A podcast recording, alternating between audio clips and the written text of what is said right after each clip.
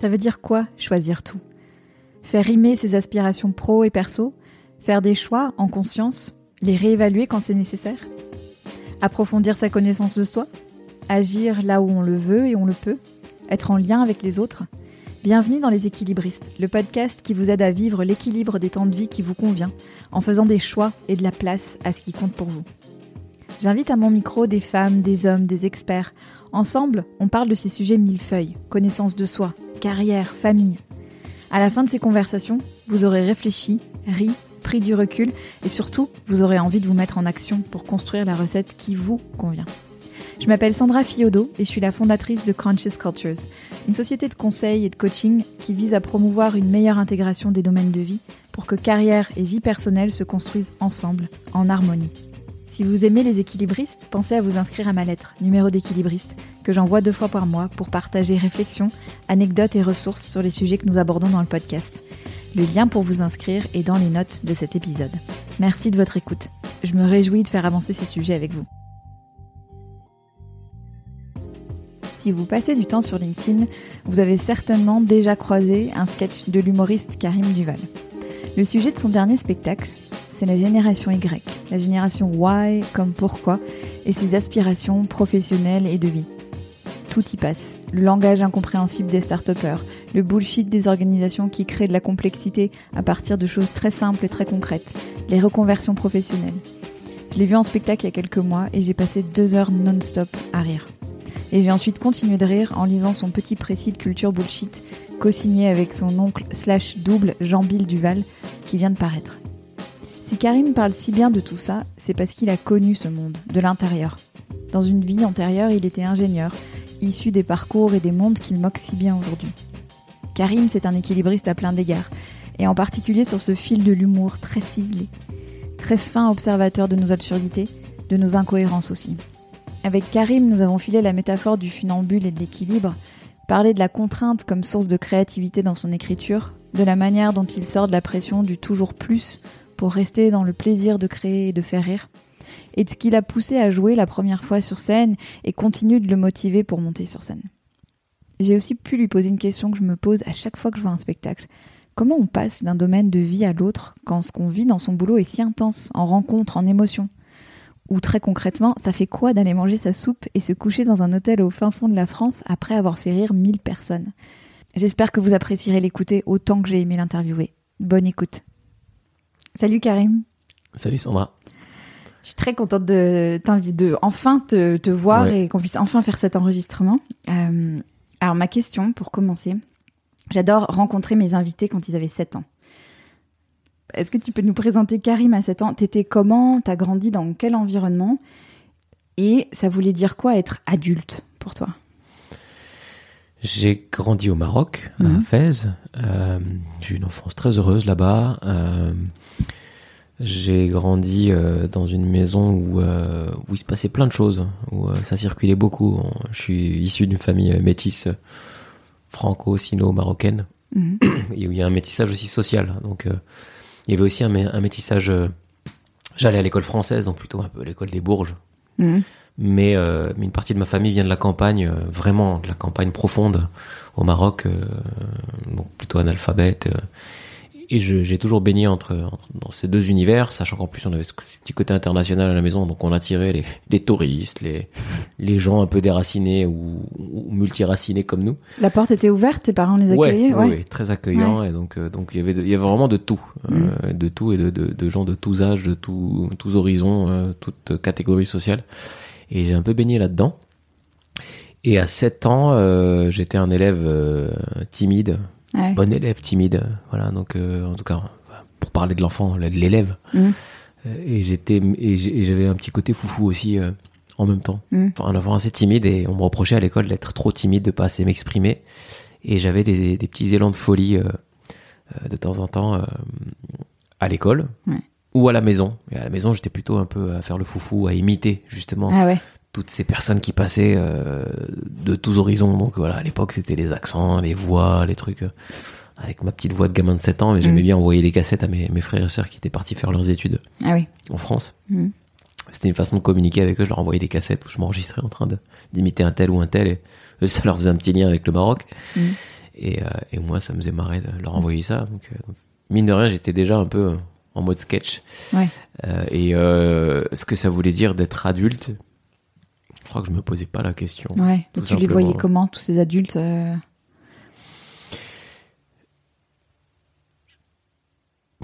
Je, je, en tout cas, j'associais pas ça au travail, tout Mhm. simplement parce que moi, les, pendant mes années d'enfance, en tout cas d'enfance consciente, mon père ne travaillait pas, puisqu'il a, il a dû s'occuper de ma grand-mère qui était, qui était, euh, qui était malade, et, euh, et, et donc il a dédié son temps, à- il s'est rendu disponible pour Mhm. elle. Ma mère euh, a travaillé par intermittence, et donc pendant pas mal d'années, elle travaillait pas non plus. Et donc, euh, il... et puis surtout parce que mon père est un grand oisif, je crois. Ah ouais. Et donc, euh, donc peut-être j'ai eu cette image aussi des adultes assez oisives, ouais, assez, pas oisifs au sens négatif du terme, au sens euh, même si euh, parfois ouais ça me ça ça m'intriguait quand même parce que les, les parents de mes, mes de mes copains euh, Mm. travaillaient, ils avaient, Mm. ils avaient des horaires. Mm. Alors, ça, ça, ça générait parfois des complexes et puis parfois c'était une fierté de se dire bah non mais j'ai des parents assez assez cool. Même s'ils ont essayé des choses, ils ont ils ont un peu entrepris, ils ont, ils ont- c'était un peu un espèce de laboratoire à la maison, c'est vrai quand j'y pense. Et j'ai un peu rompu avec ce schéma parce que moi, pendant longtemps, j'étais dans le, le délire travail, travail. Ouais. Euh, parce que ouais, c'est le bon élève qui l'a emporté, on va dire, sur, au début. Sur le foufou. Sur le foufou. Mais pas pour longtemps. Comment a commencé ta vie pro, justement? Euh, ma vie pro a commencé de la manière la plus classique qui soit. Euh, mais déjà avec un, avec un amour du soleil parce que j'ai commencé à travailler à Sophie Antipolis Ouais. dans une boîte qui s'appelle Amadeus euh, dans le digital dans le, voilà pour les compagnies aériennes et euh, donc j'ai commencé non ma, ma vie pro a commencé avant et c'est peu de mois mais c'est des mois qui comptent dans en tout cas dans mon inspiration aujourd'hui Mm. c'est que j'ai fait une année de césure pendant mes, mes études Euh, donc j'ai été six mois à Barcelone où je travaille dans la, la supply chain et, euh, et après, j'ai fait un stage de, à la base, qui devait durer six mois, mais qui n'a duré que trois dans le conseil chez Airbus. Pourquoi trois Euh, parce qu'en fait, ils ont dit, euh, bon, écoutez, on est en retard sur la 380, donc euh, vous êtes sympa vous avec vos conseils et tout et, et votre bullshit, mais on- n'a pas besoin de vous, donc vous allez partir. Et on est partis tous D'accord. du jour au lendemain. Ah oui. Donc ça a duré trois mois et c'est très bien. Ça m'a permis de passer le permis à Toulouse et de le rater. mais, mais ma première expérience pro, en tout cas celle qui a beaucoup marqué ce que je fais, plus que presque les sept ans que j'ai passé ensuite sur la Côte d'Azur, c'est ces trois mois de conseil. Parce que vraiment, j'étais dans le, le cliché, le, la caricature Mm. de l'équipe de consultants. Que des mecs Ouais. bien, bien imbus de leur personne, bien suffisants. Mhm. euh, à donner la leçon aux, aux clients, à les prendre de haut, euh, Ouais. tout ce qu'on n'aime pas, tout ce qu'on honnie chez le, le client, qui est vraiment là pour euh, pour pavaner tout le temps en Mm. costard. Moi, j'étais en costard, il fallait que j'aille m'acheter des costards pour euh, éplucher des fichiers Excel ou faire des présentations PowerPoint et ne jamais voir le client quasiment. Euh, et puis euh, enfumer avec des termes compliqués qu'ils inventaient eux-mêmes en fait Ouais. et se réapproprier euh, la connaissance du client en reformulant, en renommant, en renommant une tasse, un mug ou un, une flasse. Et disait maintenant ce sera une flasse, voilà. Donc toi tu dis que c'est une tasse, c'est pas une tasse, ok, c'est une flasse. Donc je vais t'apprendre la vie. Et un côté comme ça. Donc voilà, voilà comment elle a commencé. Ouais. Et, euh, et après, oui, j'ai travaillé pendant sept ans euh, sur la Côte d'Azur. Là, c'était un vrai travail qui a duré. Il n'y a pas eu de, on s'est pas fait virer parce que bon, il fallait bien que les gens restent dans la boîte. Mhm. Et, euh, et j'ai j'ai fait pas mal de choses. J'ai fait, je suis arrivé. Alors, je suis, je- il faut savoir que moi, je suis un, des- un ingénieur euh, pas du tout technique. Enfin, je suis pas. bah, L'avenir là, l'a démontré. je suis pas fait pour euh, la technologie. Mhm. Et et j'ai- quand même atterri dans une des boîtes les plus geeks de la terre, quoi. Ah ouais. c'est quand même une boîte avec, bah, c'est une boîte de développement informatique euh, costaud, quoi. Ouais. C'est des trucs que tu vois pas, si tu veux. C'est le, du développement, euh, une grosse partie serveur, quoi. Et, et j'ai atterri dans la boîte la plus geek de la terre en sachant à peine faire un PowerPoint et un document Word, quoi. Et j'ai appris à coder, j'ai appris, donc j'ai vu toutes les étapes d'un, de l'industrie logicielle et, et j'ai fini par gérer des équipes plutôt. À la fin, on m'a dit non mais ouais, reste dans l'humain, reste dans les, les trucs, Pas les trucs pas techniques. Voilà. Je, Mm. j'ai une- je suis le genre de, de, de mec qui a des promotions euh, pour laisser les autres travailler quoi. Ceux qui savent. Alors, il y a. hum, Être drôle, c'est une de tes qualités. Tu, tu dis que t'étais drôle même petit. Et c'est ton métier aujourd'hui. Je, me- je me demande comment on décide de devenir humoriste et comment on se l'autorise. Comment on se dit un jour, euh, ça y est, c'est bon, je suis prêt, euh, j'y vais. Ouais, parce que drôle, tout le monde est drôle. Je pense que Mm. personne, euh, je sais pas si, si un être humain n'a jamais fait rire de sa vie, je pense. Ah Au pire, Ah, même je bébé, euh, tu fais rire, quoi. Oui, voilà. Oui. T'as ça, quoi, en, Oui. en capital euh, rire, quoi. Mm, mm. Donc tout le monde euh, est drôle et tout le monde a sa façon d'être drôle. Après, tout le monde n'en est pas conscient Mhm. et tout le monde n'a pas envie d'aller chercher ce qui, euh, chez lui, fait rire jusqu'à le, pas le systématiser, mais, mais si s'en servir comme, comme, comme, ouais, comme, comme un travail, quoi. Comme un travail. ouais. écrire des blagues, c'est vraiment, c'est vraiment un processus différent. Mm. Donc je m'en suis rendu compte quand j'ai j'ai commencé à faire du, du théâtre d'impro, mais euh, un, dans un atelier où je savais qu'on pouvait écrire. Et donc assez vite j'ai écrit des sketchs et, euh, et puis je les ai joués et puis j'ai eu des rires. Et en fait quand t'as des rires, tu, tu parce que des rires à partir d'un truc que tu as préparé, si tu veux. Ouais. Bon, il y a- il y, a toujours déjà cette, cette- ce bagage de, mais je pense qu'il est inhérent à tout le monde, de- du plaisir de faire rire à table. Ouais. Ouais. même malgré toi parfois, enfin, sauf quand on se moque de toi, mais tu sors une vanne sans faire exprès, voilà, en fin de repas, Ouais. bah c'est cool. Ouais. Donc on, aime bien cette rétribution, mais là on, on se rend compte qu'on peut se la créer. Mm. Donc au début c'est très égoïste euh, comme, euh, comme démarche, c'est juste euh, du plaisir pur. Mm. Et ça a commencé comme ça, et, et dès qu'on commence, on sait qu'on va jamais s'arrêter de faire ça. Enfin, tant qu'on fait rire, on continue. On continue d'essayer de faire rire, et quand ça marche pas, on, en- on sait qu'on a réussi une fois, on a envie d'y retourner, de reproduire ça. Donc ça devient une espèce de, de, de, de, de recherche effrénée. Mm. Et, et donc j'étais euh, dans, dans mon job et le soir, euh, enfin le lundi soir, on avait théâtre et je- pendant un an c'était ma carotte quoi. J'attendais ce, ce moment-là pour y retourner, réessayer de nouveaux sketchs, réessayer une nouvelle façon de jouer les sketchs pour que ça fasse rire. Je m'acharnais sur des trucs qui étaient pas marrants parfois, mais j'aimais autant. Il y a un moment où tu aimes autant l'échec que la, la réussite quoi. Ah ouais. Ouais. Et c'est, je pense que c'est là, c'est, là qu'on peut parler de passion. Ouais. C'est que t'aimes bien te, t'aimes bien avoir mal. Ouais, il y a un côté très maso en fait. Enfin, ouais, tu c'est te- maso. tu te- Ah ouais, un maso. un silence, un bide, ça fait mal. Quoi. Ouais. Ouais. Ça t'est arrivé rien. Oui, ça, arrive, euh, ça m'est jamais arrivé sur une heure. Ouais. Il y a eu des dates dures, mais, mais le, le grand rien, euh, non. Mmh. Le rire timide, oui.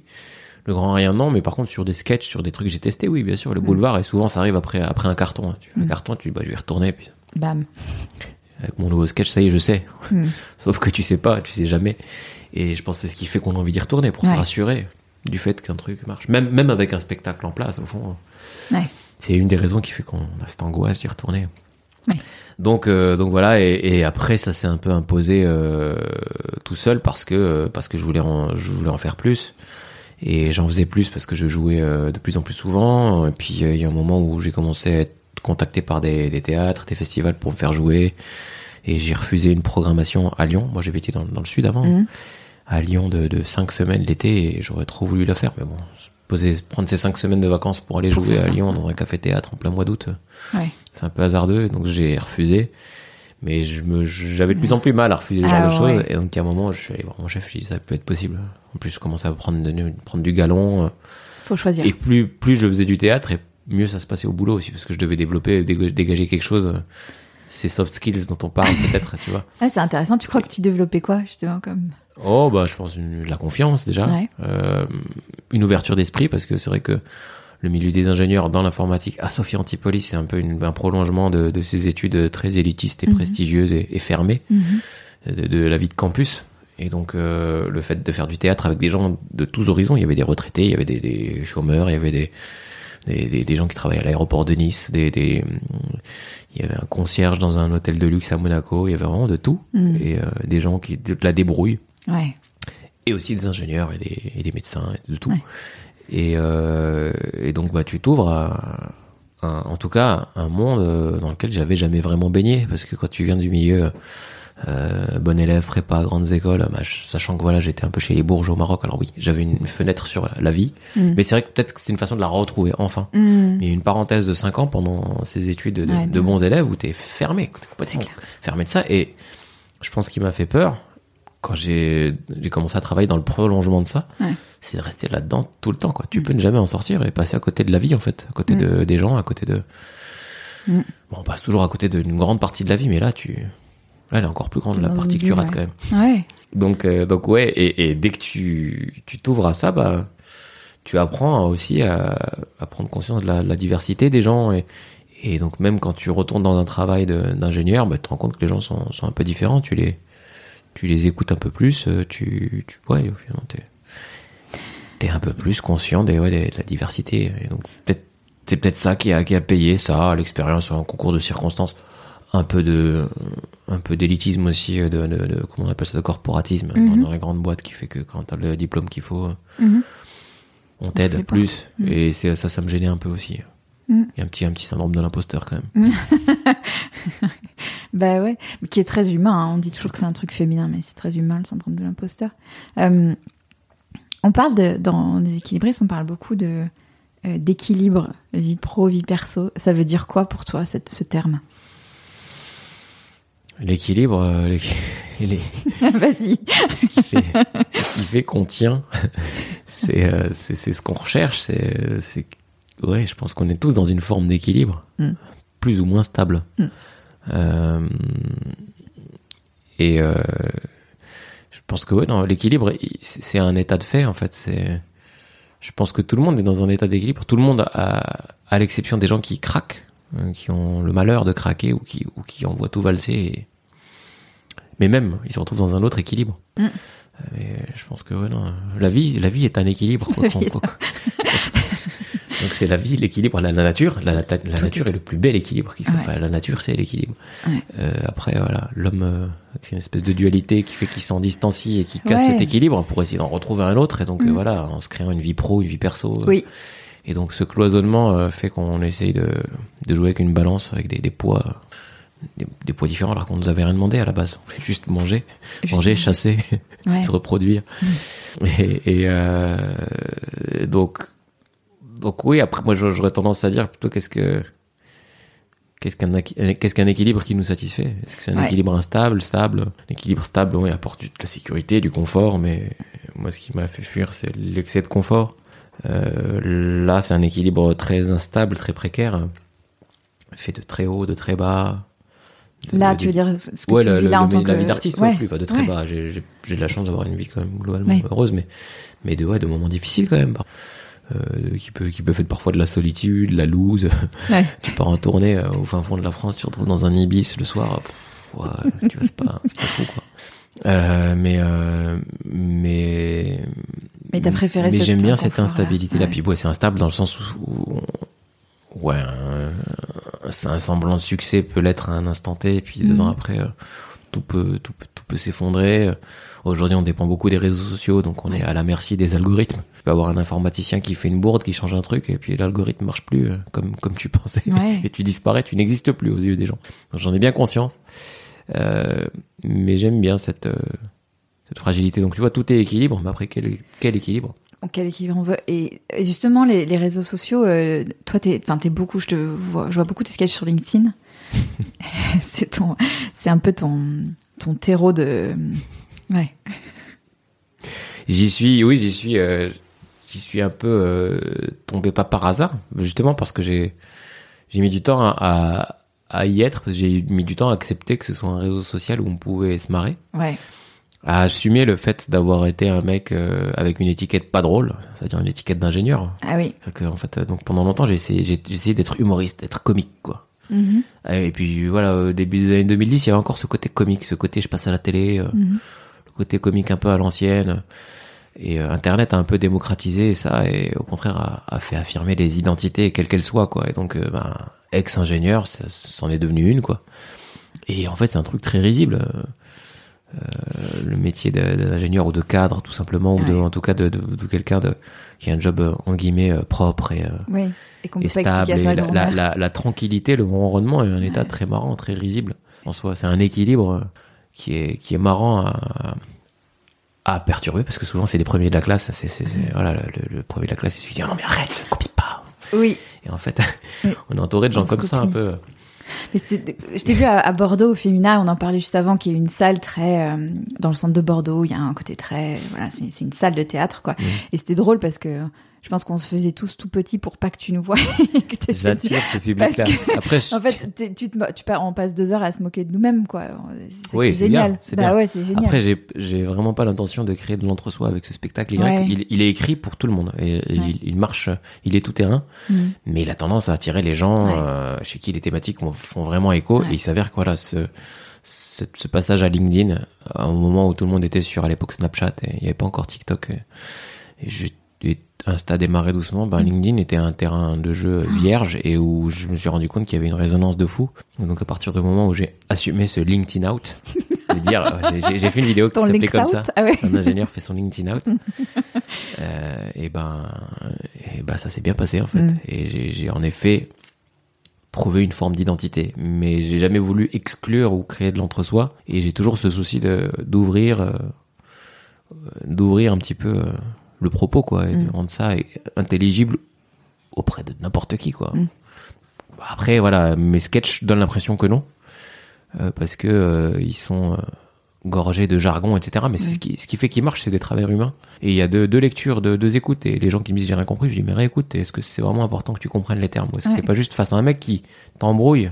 Mm. Et est-ce que le comique, il est pas dans le fait que tu comprennes rien, justement et, et ça décrédibilise un petit peu, ça fait un peu redescendre population euh, de gens que nous sommes euh, ou que nous avons été, qui, euh, qui se, se, protègent, qui se met derrière, derrière le langage souvent ou les concepts, ou des choses soi-disant inaccessibles, mais qui parlent de choses très concrètes parfois. Ouais, ouais, ouais. Et qui, avec une forme d'universalité, quoi. On se retrouve vraiment tous là-dedans. Hein. C'est mm. un peu l'idée. Après, mm. voilà, c'est un peu l'humour doit quand même rassembler. Mais mm. aujourd'hui, aujourd'hui, il y a quand même beaucoup de, de bulles dans l'humour. Algorithme oblige qui fait que. Algorithme oblige, ouais. Euh, T'as des enfants Oui, j'ai deux enfants. T'as deux enfants De 9 ans et 3 ans et demi. Ah ouais. Qu'est-ce que leur arrivée a, changé dans ta vie euh, Beaucoup de choses. Ouais. oui, forcément. Euh... Étais oui, t'étais déjà humoriste à, cette. Je croyais que t'allais dire t'étais déjà papa. Non, non t'étais déjà, déjà, humoriste. oui. pas Donc, oui. D'ailleurs, j'ai, j'ai, oui, je tiens à préciser que je n'ai pas fait d'enfant avant, en me disant, ne sachant pas que j'allais être humoriste. je pense que devenir, devenir parent, c'est un truc qui, qui vient indépendamment, je pense, de mm. tes conditions euh, matérielles ou quoi. Mm. C'est quelque chose de naturel, quoi. Mm. Oui, ça change la vie, bien sûr, ça change, ça change, ça responsabilise et à la fois, à la fois, ça fait renaître un peu, euh, ça renvoie à l'enfance aussi. Il y a un côté, un côté miroir, donc, euh, et, et on grandit en se voyant aussi, euh, mhm. en se voyant enfant. Tu vois, tu disais qu'est-ce que qu'est-ce qu'était un adulte mhm. pour toi, ça on savait pas, mais par mhm. contre, euh, qu'est-ce que c'était être enfant, ça après on se rend compte que c'était cool quand même. Ah, c'était cool. quand on a la chance d'avoir une enfance plutôt euh, plutôt sympa, c'était cool et on apprenait à se contenter de pas grand chose. On, était impatient, c'est vrai et tout, mais et donc ce regard-là, on l'a et il aide à mûrir paradoxalement. Le fait de se regarder, de regarder l'enfant qu'on était à travers nos enfants, en, comparant ou, ou pas d'ailleurs, juste, juste en, en, réveillant des souvenirs, et eh ben ça aide à grandir, donc euh, ça aide à et oui, c'est assez, structurant. Après, très concrètement, tu dors moins, euh, tu te rends compte, de, tu te rends compte aussi à quel point certains moments étaient ou sont précieux. Ça change, ça change beaucoup de choses. Et puis après, les thématiques qu'on aborde forcément euh, évoluent aussi. Ça a impacté ce que, ce, ce que tu trouves drôle et ce, qui te, ce que tu proposes dans tes sketchs ou pas? Oui, oui, quand même, je pense. Bah, c'est difficile à dire parce qu'après, mm. c'est un, on, évolue et c'est un ensemble. Il n'y a pas que les enfants qui te font évoluer. Mais euh, les enfants apportent un regard qui est super intéressant. Parfois, ils surprennent et je leur pique des trucs des fois qui me font rire. Genre quoi? L'autre jour, je, je, piquerai ça à mon fils. L'autre jour, il m'a dit, il m'a dit, les marchands en fait, c'est des gens qui achètent de l'argent. je trouvais ça marrant, tu vois. Cette espèce d'inversion des, cette inversion des, choses. Ils ont des, des, des, points de vue euh, géniaux, quoi. Et donc, euh, et c'est souvent ça. Hein. Souvent chez les humoristes, c'est voir, voir un truc ou chez les, les illustrateurs, mm. c'est avoir un espèce de regard un, peu d'enfant ou en, tout cas où on dit fou, mais non, en fait, c'est juste un, un, regard, un regard décalé ou plutôt sans, sans barrière. Quoi. Il n'y a pas de limite. Ils n'ont pas la notion de contrainte. C'est nous qui leur imposons ça pour pour essayer de survivre dans cette société qu'on a voulu euh, faite pleine de contraintes. Et donc, bah, pour les aider à, rester, à rester dans le système, on, les contraint, mais sinon, ils n'ont rien demandé. personne n'a jamais rien demandé. Et, mais bon, vu qu'elles sont pas encore toutes, toutes là, les barrières, et heureusement, et j'espère qu'elles seront pas, ils seront pas barricadées plus Ouais, tard, ouais. bah forcément, euh, ils ont accès à des choses auxquelles on n'a plus accès, qu'on s'est interdit de- d'explorer. Mm. Et donc oui, c'est inspirant, hein. et ça change bien sûr. Après, après, il y a plein de situations du quotidien qu'on qu'on euh, qu'on bah, que ça qui, qui, qui donne envie d'être d'être évoqué en spectacle euh, ça donne lieu à des angles tu vois j'ai- je sais pas j'ai fait un truc qui s'appelait élever son enfant en mode start-up Tellement drôle. que j'ai repris d'ailleurs dans le livre Ah un ouais. petit précis mais c'est un angle que tu Ouais. vois quand t'es quand t'es parent ça bah ouais forcément ça t'ouvre un pan euh, Ouais. à des trucs euh, puis voilà il y a les couches il y a les... Oui, oui. Non, mais c'est vrai que ça ce, ce sketch m'a fait penser au groupe WhatsApp de- des parents d'élèves, Ouais. Oui. À peine, à je peine suis pas trop dans ces trucs là mais je crois que j'ai envie de m'y inscrire parce que tu Ah, vois de ces trucs Ah oui, là, il y a de la matière. Ouais. mais je crois que ça y a déjà des humoristes qui font ça mais oui c'est c'est infini Oui. quoi c'est infini Oui, c'est infini. ouais ouais t'as des trucs improbables hein. Oui, ça- c'est parce que l'enfant est finalement une espèce de, de, de faire-valoir ou de, de reflet de ce qu'on voudrait. euh, ouais enfin, Bah on l'a tous ce côté-là, mais Ouais. il y en a qui arrivent, qui arrivent pas à le cacher quoi. oui, c'est ça. C'est très Oui, marrant. ou qui se rendent même pas compte qu'ils l'ont, Ouais, en fait. Surtout ça. Ouais. Euh, j'ai il y a j'ai des questions que je me suis toujours posées, posées sur le métier d'humoriste. J'ai envie de te les poser. Euh, tu parlais tout à l'heure de soft skills et tu parlais de, de syndrome de l'imposteur et tout ça. Euh, comment on trouve le courage de monter sur scène la première fois et la seconde euh, et voilà, enfin d'être euh, finalement en, en évaluation en direct quoi de, de ton travail quoi. Je t'ai entendu dire dans une interview que tu étais perfectionniste. Mm. Comment tu trouves ce courage-là Qu'est-ce qui te Euh, le courage, on le trouve. Je pense qu'on a le courage parce qu'on a, on a fait le choix avant, Hmm. avant de savoir ce que c'est et avant d'être euh, devant le fait accompli. Mais dès qu'on a fait le choix d'y, aller, Hmm. On n'a pas le choix en fait. On l'a, on l'a choisi, on l'a dit à quelqu'un, on a pris un engagement. Enfin, si tu décides de- d'aller sur scène et que tu le dis à personne, Mm. ben tu vas pas le faire en fait. Enfin, il y a au Ouais. moins la personne qui t'invite à jouer qui qui te le dit. Non, si, il y, a- il y a des gens qui arrivent à se motiver en le disant à personne, personne, peut-être, mais en tout cas, le fait de, de, de prendre un engagement, Mhm. ça aide. Et cet engagement, il il est souvent pris en amont. Mhm. Donc déjà, euh, ça aide parce que tu sais pas où tu marches. Et après, euh, et après tu y vas. euh, ça dépend. Il y en a qui vont, qui vont te dire leur première scène c'était une impro totale. Ou... Mais tu y vas parce que tu crois en fait en ce que tu vas présenter un minimum. quoi. Tu, il y a un moment où tu écris un truc où tu as une proposition et tôt ou tard tu as une fulgurance. Tu te dis ouais si, si c'est, j'ai bon. Et tu t'attaches à ça. Ouais. Et, et d'ailleurs, euh, si, je dis souvent que si je revoyais mes, mes sketchs d'il y, a, y a 12 ans hein, et que je vais reprendre la même décision et changer de job, je le ferai jamais. Ah ouais. Parce que je sais, je- aujourd'hui, je trouve ça juste horrible. Mais parce que bon, l'humour a évolué, la société a évolué, la, la forme a, a changé, etc. Mais à l'époque, j'y croyais. J'y Mm. croyais dur comme fer, quoi. Et ça marchait parce que j'y croyais. Mm. Donc il y a un côté, ouais, il y a- il y, a un peu de confiance Mm. dans ce qu'on fait. Un peu d'insouciance, un peu de, un peu- un peu de folie. Donc qu'est-ce qui fait qu'on a le courage d'aller sur scène? Euh, Ouais, on se rassure. Euh, on est, on est trac poussé, on est poussé, toujours on à n'a plus le choix en fait. Ouais. On n'a plus le choix. C'est, Ouais. un, voyage sans retour. Et une fois qu'on y a goûté, ah, une fois qu'on a passé la première fois, ça y est quoi. Ça y est. C'est, d'autres moteurs après. Ouais. Mais la toute première fois, j'ai, eu le trac la tout- toute première fois, j'avais vraiment vraiment les jambes au coton, j'avais pas envie. Mm. J'avais la boule au ventre, mais c'est la seule fois. T'as plus le trac maintenant? Non. Ah J'ai le trac tout le temps maintenant. Ouais. Ah ok. Ouais. J'ai le trac, je suis toujours prêt à jouer quoi. Si on sait jamais sur, sur un coin de rue, il y a moyen de choper une date, je suis là, je suis prêt. non ouais, après c'est une, une obsession. C'est une obsession après, mais mais ce trac des jambes en coton, etc. Si je l'ai eu euh, quand j'ai joué à la Bourse du Travail à Lyon, c'était une grande salle, il y avait un côté très, là, voilà, un côté rendez-vous euh, affectif avec un public. Voilà, j'avais une- créé un espèce de rendez-vous. Peut-être peut-être qu'à l'Olympia ce sera comme ça. Mhm.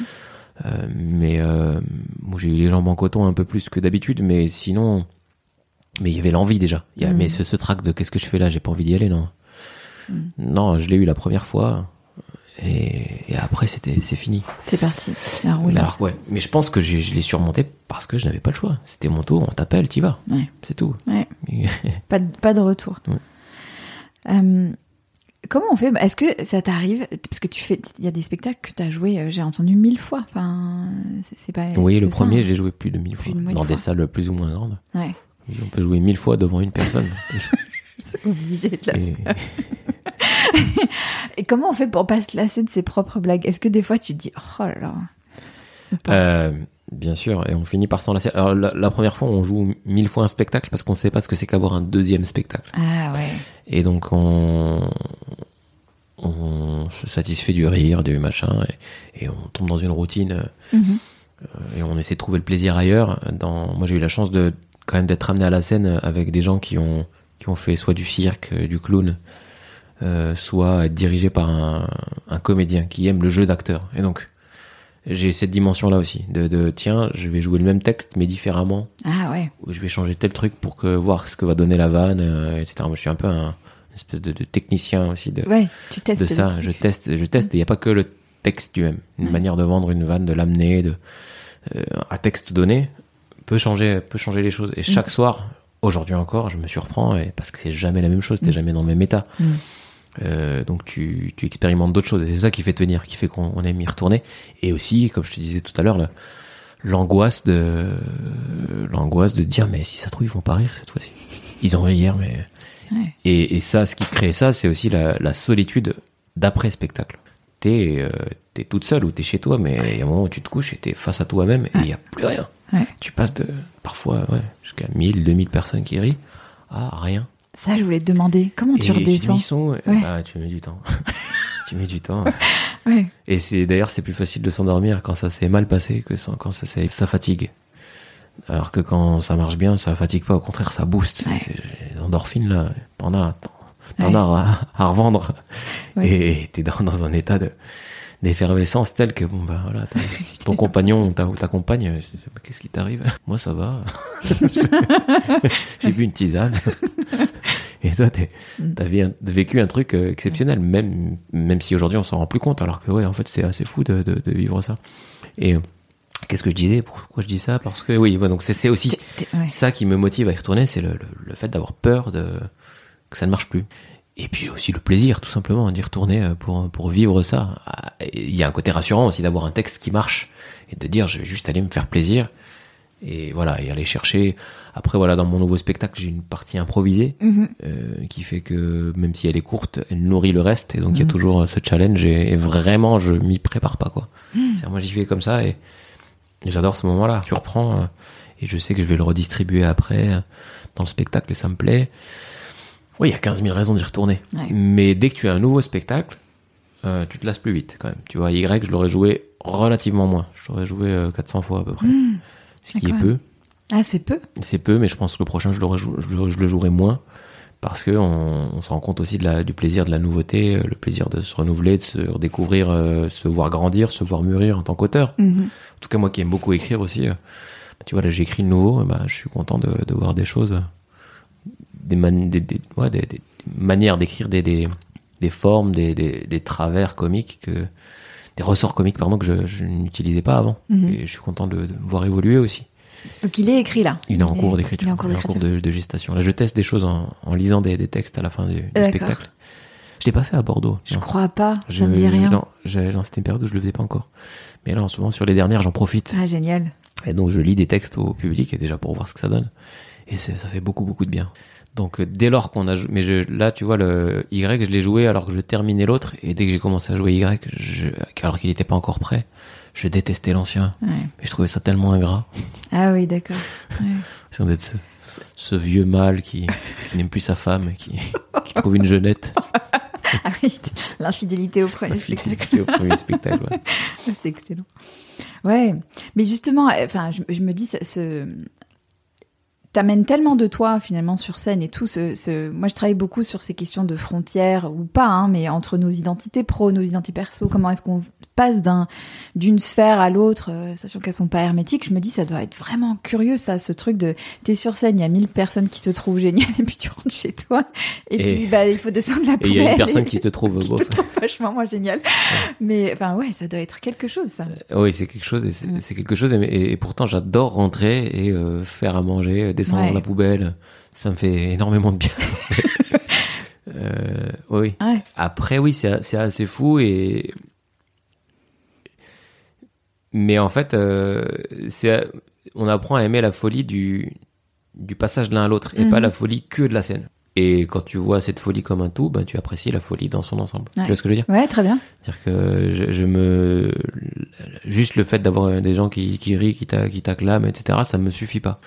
Euh, par contre, me dire que je, dans la même soirée, et j'ai. Parfois, je joue tard, et donc, euh, je sais pas, à 19h, j'ai bu une soupe de légumes. J'ai joué. j'ai fait rire des gens, je suis rentré. Mm. Et j'ai descendu la poubelle. Mm. Ben, dans l'ensemble, j'ai trouvé ça Ouais. assez fou. Bah, c'est ça donc, l'équilibre. L'équilibre et le. voilà, le. Mm.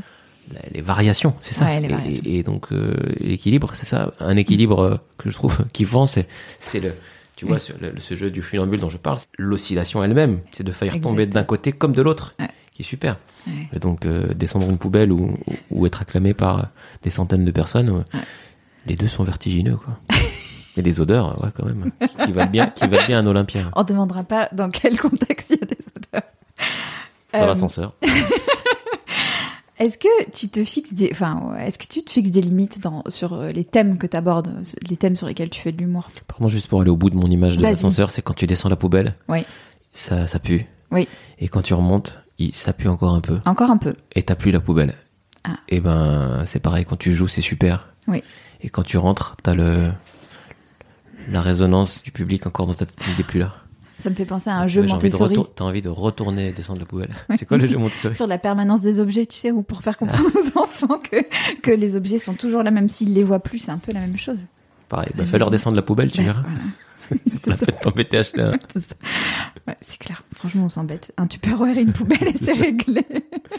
Pardon, repose ta question. Bah, ma- bah, voilà, en fait, est-ce que, est-ce que tu te fixes des limites? Ou est-ce que il y a déjà des trucs où tu t'es dit ça, ça, je peux pas faire une blague là-dessus ou euh, Je, ce serait mentir de te dire euh, non. mhm. Euh, parce que parce que j'ai grandi, je pense dans un dans un pays déjà où ouais, une forme de censure, Mhm. même.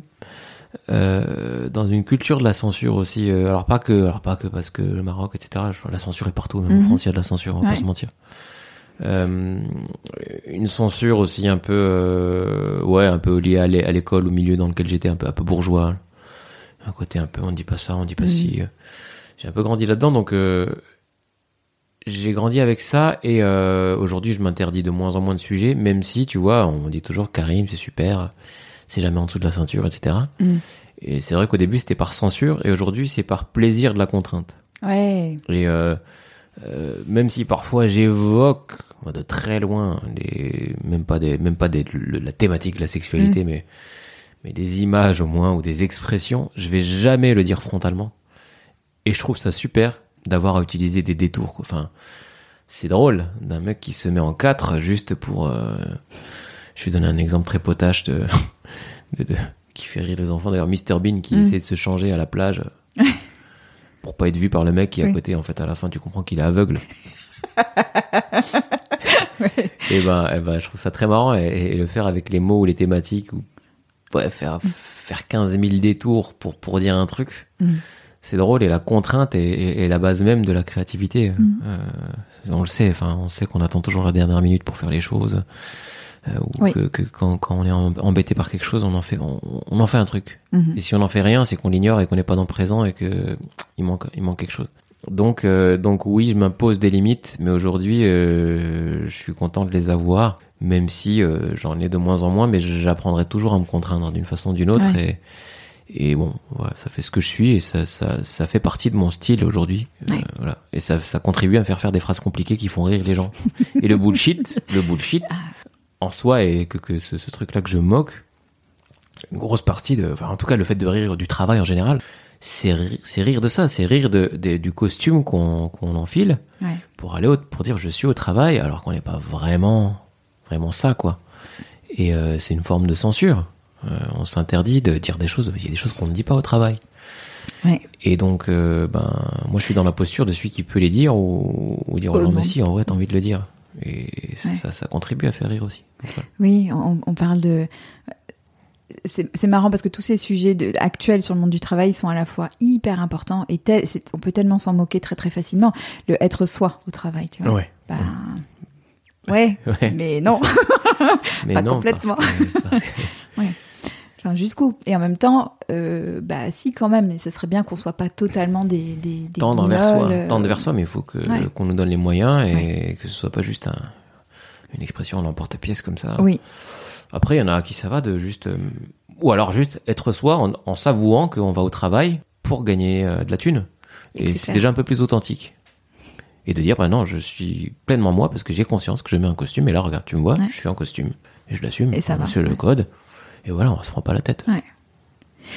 T'as dit, euh, dans je sais plus quelle interview, tu as parlé de. On te demandait est-ce que vous êtes plus heureux depuis que vous êtes humoriste? Et t'as dit, je suis pas, je sais pas si je suis plus heureux, mais je suis plus vivant. oui. Et je trouvais ça génial. Je- je- ouais. Oui, bah, je, je peux que le redire. Enfin, Ouais. un- pour revenir à cette idée d'équilibre. Ouais. On est tous dans des équilibres. Mais euh, voilà, donc, il y a beaucoup qui vont, qui vont aspirer à ce bonheur euh, de, de, de, de, stabilité matérielle. Mm. Euh, et puis aujourd'hui, on en revient pour beaucoup quand on a le luxe de l'atteindre parce que c'est pas. Je comprends qu'on puisse aspirer à cette stabilité-là, évidemment. C'est la pyramide de Maslow, c'est ce que tu veux. Mm. Donc il faut pas le, le, le, le- le nier. Quand tu as eu cette chance, après, c'est vrai que tu te rends compte que bah, il faut faut qu'il y ait d'autres choses qui te fassent vibrer. Donc, Mm. comment tu peux faire quand t'es ce que j'appelle dans un minimum local, dans une espèce de cuvette tranquille, bah, c'est d'en sortir et donc bah, aller explorer encore. Donc, dès que tu te mets à explorer euh, autre chose, tu es potentiellement sur une sur une crête et, Ouais. et tu peux Tu peux tomber. euh, tomber. Mm. Et donc, euh, cet état-là est- fait que tu te sens plus vivant et pas forcément plus heureux. Mais après, voilà, la question du, du bonheur en soi est pas, c'est pas une question qui m'anime, quoi. C'est un, ça peut pas être un état, le bonheur. C'est, tellement précaire. Il y a des, états de plénitude parfois, et des, des moments de joie, des moments de bien-être. Mm. Et c'est les moments qu'on retient finalement de la, de la vie. Mm. Euh, Mais, euh, mais sinon, il y a tout ce qu'il y a entre. Ouais, ouais, ouais, il y a tout ce qu'il y a entre, et je crois que dans, ça a été, euh, j'en suis issue, hein, mais il y a eu un, beaucoup, beaucoup de choses autour de la reconversion, autour du fait de, bah, de quitter tout, ces, tout ce monde que tu évoques dans tes spectacles, dans ton livre, euh, dans cette quête de, bah, je serai plus heureux parce que plus aligné, plus tous les mots que tu veux mettre. Euh, et qu'on se trompe quoi quand on quand on s'imagine ça Euh, que- une question de vibration plus que de plus que de ouais de plénitude ou de je ne sais quoi Oui, oui, ben après, je pense que les gens aiment bien, dans- dans- les gens qui se reconvertissent. Alors, je, je me moque pas de la démarche. Je, je, on vient après nous quand la démarche devient systématique, systématisée, voire exploitée commercialement. Mhm. Là, c'est le top. Mm. Donc, dans, le- dans le développement personnel, Mm. il y a des dérives, et c'est ça, ça, ça que je moque. Mais je, je moque pas la démarche. Je, Ouais. la valide même. Euh, euh, c'est justement pour être soi-même, ben, on est obligé de, sortir du taf et être, être soi-même au travail, en se créant son travail, etc. Mais ce que les gens apprécient, c'est bon, déjà le retrait, sortir un peu du système, euh, et, et- alors sortir ou rentrer dans le temps, selon qu'on le voit. Si on parle du temps qui est de l'argent, le temps qui n'en est pas, et qui est pour moi le vrai temps. Et, euh, et le plaisir est là-dedans. Et après, dans la difficulté de te rehisser, etc. Après, après euh, souvent, les reconvertis, les gens qui peuvent en tout cas aspirer à ce, ce luxe, c'est des gens qui ont la culture de la réussite. Mhm. Souvent, ils sont câblés. C'est le livre de Jean-Laurent Casselli qui le rappelle. C'est des gens qui, ne peuvent pas s'empêcher de recroître. tu vois, c'est-à-dire Ouais. qu'il va tourner une fromagerie et puis dans cinq ans après, il va, ça va devenir une franchise, le truc, Ouais. quoi. ouais Parfois. Ah, c'est Et c'est très difficile de se contenter. Parce qu'on contenter. c'est souvent des, des, des, des- des premiers de la classe comédie. Il y a cette culture de, Mm. de, ben, de je, je- j'aime, j'aime quand ça va mieux, etc. Et, et quand ça monte, et bon, après, Mm. on est sur un axe plus, plus conforme à ce qu'on est peut-être, Mm. ou en tout cas, on est dans un quotidien qui nous ra- rattache à des choses plus, plus concrètes, et c'est cool. Mm. Mais il y a toujours ce piège, ce danger de, de plus. Et il y a un moment où le plus fait que tu, tu ne peux plus être dans le concret. et comment tu l'évites toi ce... parce que j'imagine que le piège du plus euh, Oh oui, bien sûr. ça doit dans être dans quelque l'humour. Ouais. Bah oui, oui, bien sûr. On est. Je pense qu'on fait nos artistes malins et tout, mais quel artiste n'a pas dit euh, il y a combien ce soir hein, Ouais. dans la salle? Ouais. Bien sûr. On est. On est, non, on est, on est confronté à ça parce que, parce que, parce que, alors, parce qu'on a, moi, honnêtement, c'est la première, la vraie raison pour laquelle je la pose, c'est pas pour la, la recette, c'est pour le, le, confort de jeu. ouais Il y a un moment, c'est dur de créer de la contagion hein, devant quatre personnes, quoi. Mm. tu peux faire tout ce que tu veux. Mm. Il n'y a pas de, il se passe rien quoi. Mm. Donc euh, t'as envie d'une, on a envie de salle pleine, on a envie. Donc euh, on a, on a, oui, on a, on a ce- ce- ce- bien sûr, il y a, il y a ce culte de la quantité. Le mec qui dit non mais moi je joue pareil devant deux que devant mille, Euh, Mm. c'est, c'est faux. c'est pas vrai ouais. C'est pas vrai. Mm. Euh, donc euh, et puis euh, et puis on est dans une industrie du divertissement. On est on est happé par, on est dans un tout, dans un, un écosystème où il y a des producteurs, des des diffuseurs, des des marques maintenant, des, des, des éditeurs, des, des Mm. télés, bien sûr, on, on baigne dans ça, donc euh, on, on est vraiment mal placé pour parler de décroissance, de, de frugalité, de... Ouais. Mais bon, voilà, en tout cas, après, une fois qu'on est sur scène, on est sur scène, et c'est bien toujours de, de garder en tête que l'objectif, c'est ça. Et euh, ouais, j'aime bien quand même me mettre dans cet état d'e- cet état d'esprit de me dire, n'oublie pas que si tu veux que ça marche, et que même, même que financièrement ça marche, c'est pour pour t'offrir des moments de création euh, et la liberté de créer quoi. Faut jamais oublier que c'est ça. Si, si, tu cherches le le profil à un moment ça se voit et c'est et c'est c'est un peu ouais, c'est préoccupant quoi. Et, et ça Ouais. finit par se ressentir dans, se dans ce que tu fais. Ouais, ça se sent. Euh, j'ai deux dernières questions pour toi. Euh, y avait, j'ai vu l'autre jour sur euh, LinkedIn Louise Broveis, qui est une, euh, Mhm. une amie d'amis, qui euh, parlait de créer un hôpital pour les mots. ouais j'ai trouvé ça très joli Tellement joli. Tu mettrais Oui. lesquels, toi, dedans? Euh, à bonheur tiens ah ouais. qu'est-ce qu'on pourrait mettre? Authenticité. Ouais, tous les tous les mots qu'on a qu'on a trop utilisés, Ouais. qu'on a qu'on a. Euh, J'en sais rien, ouais. Euh, temps. euh, Ah ouais. euh, Ah oui. tu me prends un peu au Je te prends à- de court. On, on- on- ça, tu me diras plus tard. Tous les mots, ça tous ferait du mots. bien, tous les mots, je pense. De, Tous les mots. Un petit coup, un, euh, petit, un petit coup de, un petit coup de réa quand même, Mm. pour euh, Mm. se rappeler. au moins au car wash. Ça. Et ma dernière question pour toi, Karim, c'est de savoir de quoi t'es fier. C'est ma question rituelle à la fin des équilibristes. De quoi t'es fier? De quoi je suis fier Mm. J'ai pas ce genre de questions. T'as le droit de dire que tu trouves ça comme une bullshit, ça me va très bien aussi hein, comme réponse. Non, non, c'est pas bullshit. Je pense que c'est plus, euh, c'est plus une question de, plus, c'est plus lié, tu vois, cette espèce de, c'est un peu comme le bonheur, tu vois. Mhm. C'est- Est-ce que t'es heureux? C'est- Je suis fier de, aussi, si, je peux, je, je suis fier. Ah, je suis grave j'ai- Je suis grave fier. Bien je, je suis fier. Ouais. C'est un état, un aboutissement. Eh Euh, ben oui. Euh, de quoi je suis fier euh, En fait, j'ai toujours une espèce de, de, de- de- Je peux toujours dire je suis fier d'avoir accompli ci ou ça. Mhm. Et juste après, je prends du recul et je me dis, mais est-ce que tu peux être fier de ça alors Mhm. que tu es dans un monde qui va mal euh, et Mhm. tu es un peu pour quelque chose peut-être. J'ai toujours- Il m'arrive d'être fier pour, euh, Ouais. pour, pour ce que je sais pas, ce que j'accomplis ou ce que je vois, ce que je vois chez, chez mes enfants, par exemple. Ouais. ou, euh, non, si, je, peux dire que je suis assez, je suis satisfait et Ouais. fier de cet équilibre euh, que qu'on a réussi à se créer comme ça en tant que famille. Mm. Euh, voilà, cette petite petite machine qui qui marche, Ouais, qui reste artisanale. Mhm. Si, il y a plein de choses dont on peut être fier. Euh, oui, c'est vrai que j'ai un, tu vois, j'ai un livre sous, sous mes Ouais. yeux. Je suis content de l'avoir écrit quand même. et. Je peux, ouais, je peux être fier. Ouais, je- oui, je suis, oui, je suis fier. Oui, oui, je, je suis fier d'avoir écrit un livre. Ouais, ouais, là, c'est, difficile. J'ai rarement, j'ai ce mot. rarement ce, ce- ce sentiment de fierté, tu vois. Mhm. Enfin, je sais pas pourquoi. Peut-être je le connote, je le teinte de, de- Mhm. tout de suite d'une forme d'arrogance. Mais je devrais pas. Oui, mais oui, j'ai 15 000 raisons de, de- d'être fier au sens, au sens fier, sain du terme. Et donc, euh, oui, oui, je, je, je suis fier de plein de choses. euh, plein- que oui, on, on va se cantonner au, au Ouais. monde professionnel et je, je peux être fier de, de, ouais, de ce que je fais parfois. Eh ben merci. C'est tellement timide et pas assumer cette fierté. Non, mais en fait, c'est pour ça que j'adore poser cette question parce que j'ai des réponses. Il y a des gens qui, qui, vraiment, euh, de manière assez virulente, me disent Je déteste ce mot, euh, c'est arrogant, euh, ça, ça met les autres mal et tout. Et, et puis petit à petit, il y a comme une espèce Ouais, de. Oh, en espèce fait, de- ouais, je suis comme ça. Et puis, mais il y a toujours un bémol à la fin. Ouais. Toi, ça t'évite de faire un fade out sur le son à la fin parce que les mecs, ils vont en reculant, en faisant le, moonwalk, tu vois. Je pense que Michael Jackson a inventé le moonwalk pour ça. en fait. Je fier à crier comme ça, petit à petit. il sort. J'étais de moins en moins fier. Après, on a pris des choses. et Ouais. Et au moins. Merci Karine. On mettra toutes les dates de tes spectacles et tout pour que les gens puissent aller euh, rire avec toi. Merci.